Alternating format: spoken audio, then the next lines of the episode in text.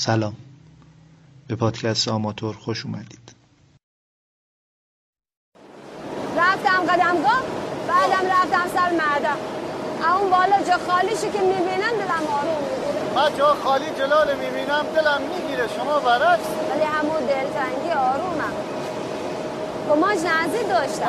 و کارگرا معدن وقت نهار داده میشه. نمی‌ذارم برم وسط معدن میگن این ماشینا چش ندارن.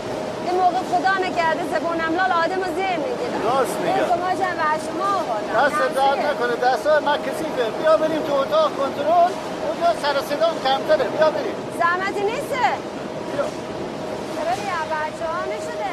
میگن حبیب تو بیمارستان امام رضا مشهد پیدا کردن. خسته نباشی راستی حالا حالا باید حبیب. آه حبیب! باید پشت به زنگ رادیو باشیم ببینیم اسامی اسیرا رو اعلام می‌کنن یا نه. من رادیو میگه. رادیو عراق؟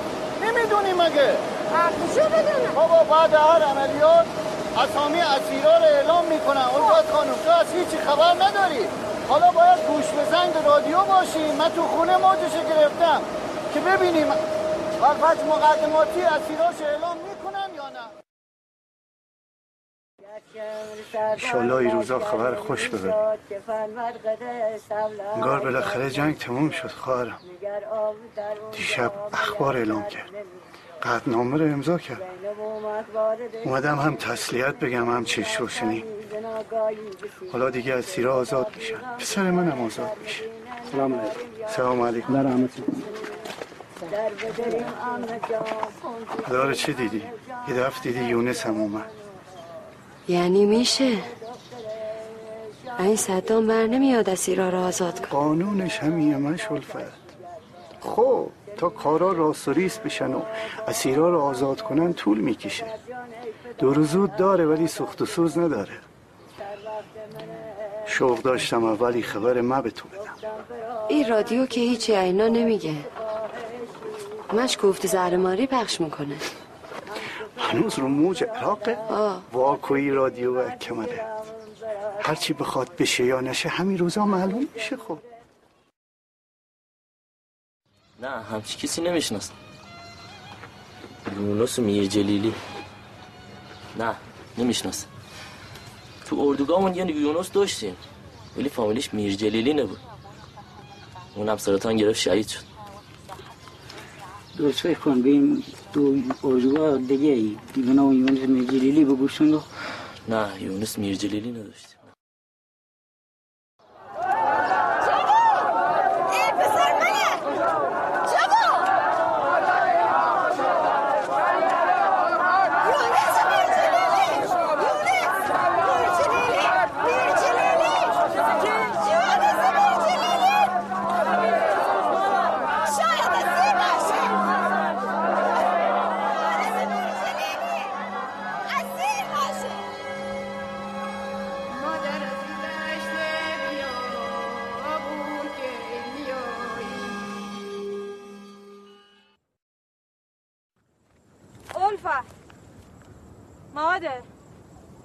خوب شد رادیو کمرت واکهدی.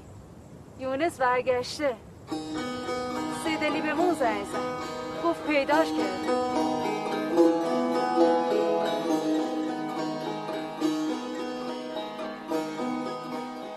آدم های زیادی در انتظار له شدند.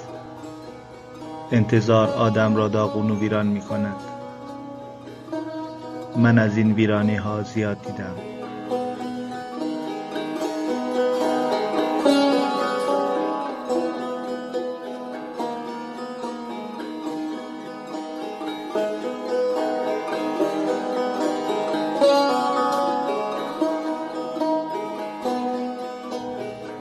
ما یک همسایه داشتیم دو سه تا خانه آن طرفتر از ما زندگی می‌کرد و اسمش سمیه بود. سمیه را می‌توان یکی از قربانی های انتظار دانست. در زمانی که مردان در جبهه بودند و زنان در کوچه ها سمیه اصری در همان روزها آمد در محله ما. او با مادرم رفت و آمد می‌کرد. نمی‌دانم مادرم در او چه چیزی را دیده بود یا سمیه در مادرم چه چیزی را. اما با هم جور شده بودند. بیشتر وقتا که از مدرسه می آمدم سمیه خانه ما بود و سلام به هم می‌داد. من هم سلامی می‌دادم که خودم هم صدایم را نمیشنیدم. تا آن روزی که سمیه دم در خانهمان آمد و خداحافظی کرد و من دیگر ندیدمش. یک بار هم نشد او را در لباسی ببینم به غیر از سرمه مانتو یا پیراهن سرمه ای جوراب سرمه ای روسری سرمه ای گردن سمیه و اونجایی که جناق سینه است توی آن همه سرمه ای به خوبی دیده می‌شد. این را هم بگویم که او را همیشه بیارایش دیدم. هیچ بزکی نداشت و لبهایش رنگ طبیعی خودشان را داشتند. و اما چشمهایش بیشتر سرخ بود. می توانم بگویم صورتش در مجموع غمگین بود. موهایش قهوه‌ای سوخته بود و صاف و معمولا آنها دور از پیشانیش می ایستادند و جای انگشتهایش در آن پیدا بود و نشان می‌داد اصلا توجهی به موهایش ندارد. سمیه یک منتظر بود. منتظر شوهرش مسعود که جز مجاهدین خلق بود و خیال می‌کرد مسعود در زندان است. در حالی که به او گفته بودند مسعود اعدام شده اما سمیه در باورش نبود. و به مادرم گفته بود باور نمی کند. و می گفت خانواده های دیگری هم بودند که بهشان گفتند شوهرتون بچهتون کشته شده اما بعد از سالها از زندان آزاد شدند.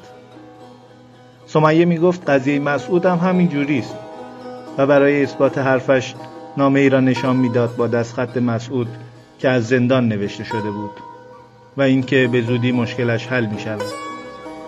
سند خوبی بود. اما تنها یک اشکال داشت. نامه بدون تاریخ بود.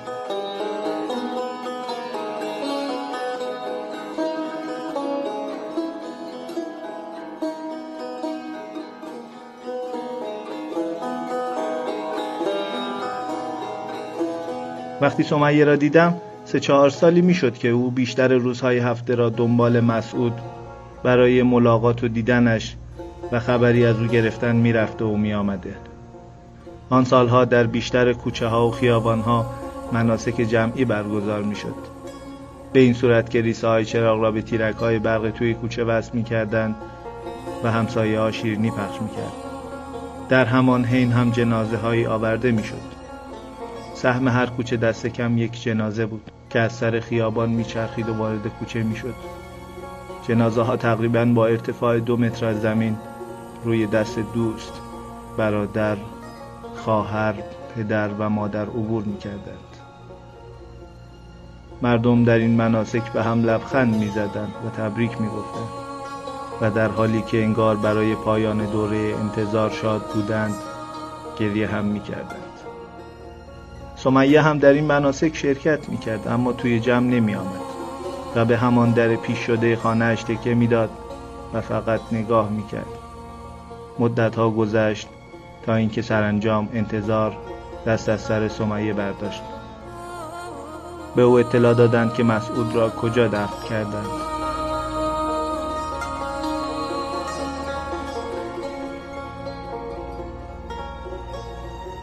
آن روز روز بی اعتباری آن نامه بی تاریخ هم بود.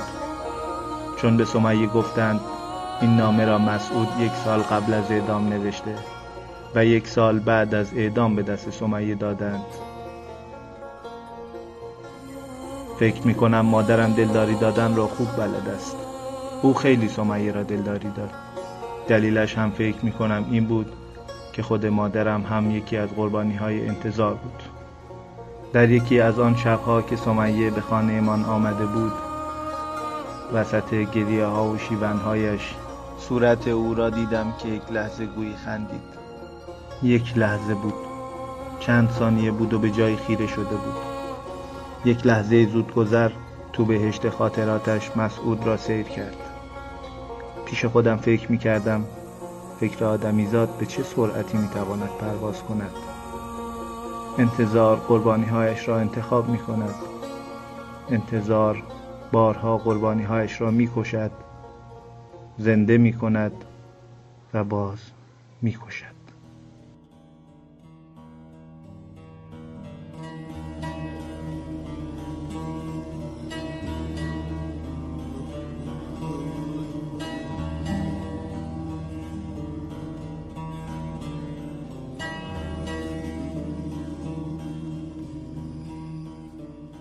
دوستان عزیز وقتتون بخیر.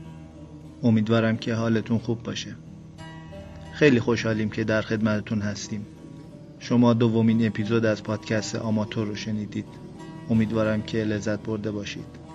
در ابتدا لحظاتی از فیلم شیار 143 رو شنیدید و سپس یادداشتی از علی بزرگیان رو براتون خوندم. در انتها هم آهنگ منگر رو از هیدو هدایتی عزیز خواهید شنید. ما خیلی ممنونیم که شما ما رو گوش می‌کنید و خوشحال میشیم که ما رو به دوستانتون معرفی کنید. ایام بکام ارادتمند شما مهرداد چراقی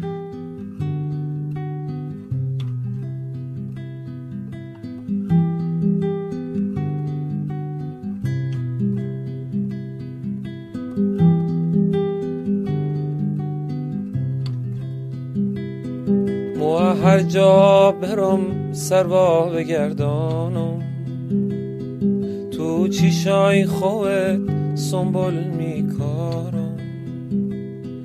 مو هر جا برم سروا بگردانم تو چیشای خوت سنبول میکارم. می‌خوام برم سر ره بشینم. و رفتن تونه با چیش ببینم. می‌خوام برام سر ره بشینم. و رفتن تونه با چش ببینم. بیا بیا بیا بیا. بیا بیا بیا.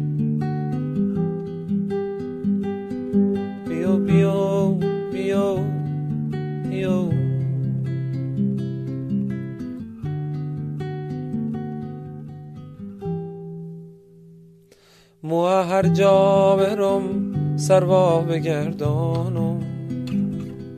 تو چیشای خوت سنبول میکارم. مو هر جا برم سروا بگردانم. تو چیشای خوت سنبول میکارم. مو هر جا برم سروا بگردانم. تو چیشای خوت سنبول میکارم. می‌خوام برم سر ره بشینم. و رفتن تونه با چیش ببینم. و رفتن تونه با چیش ببینم.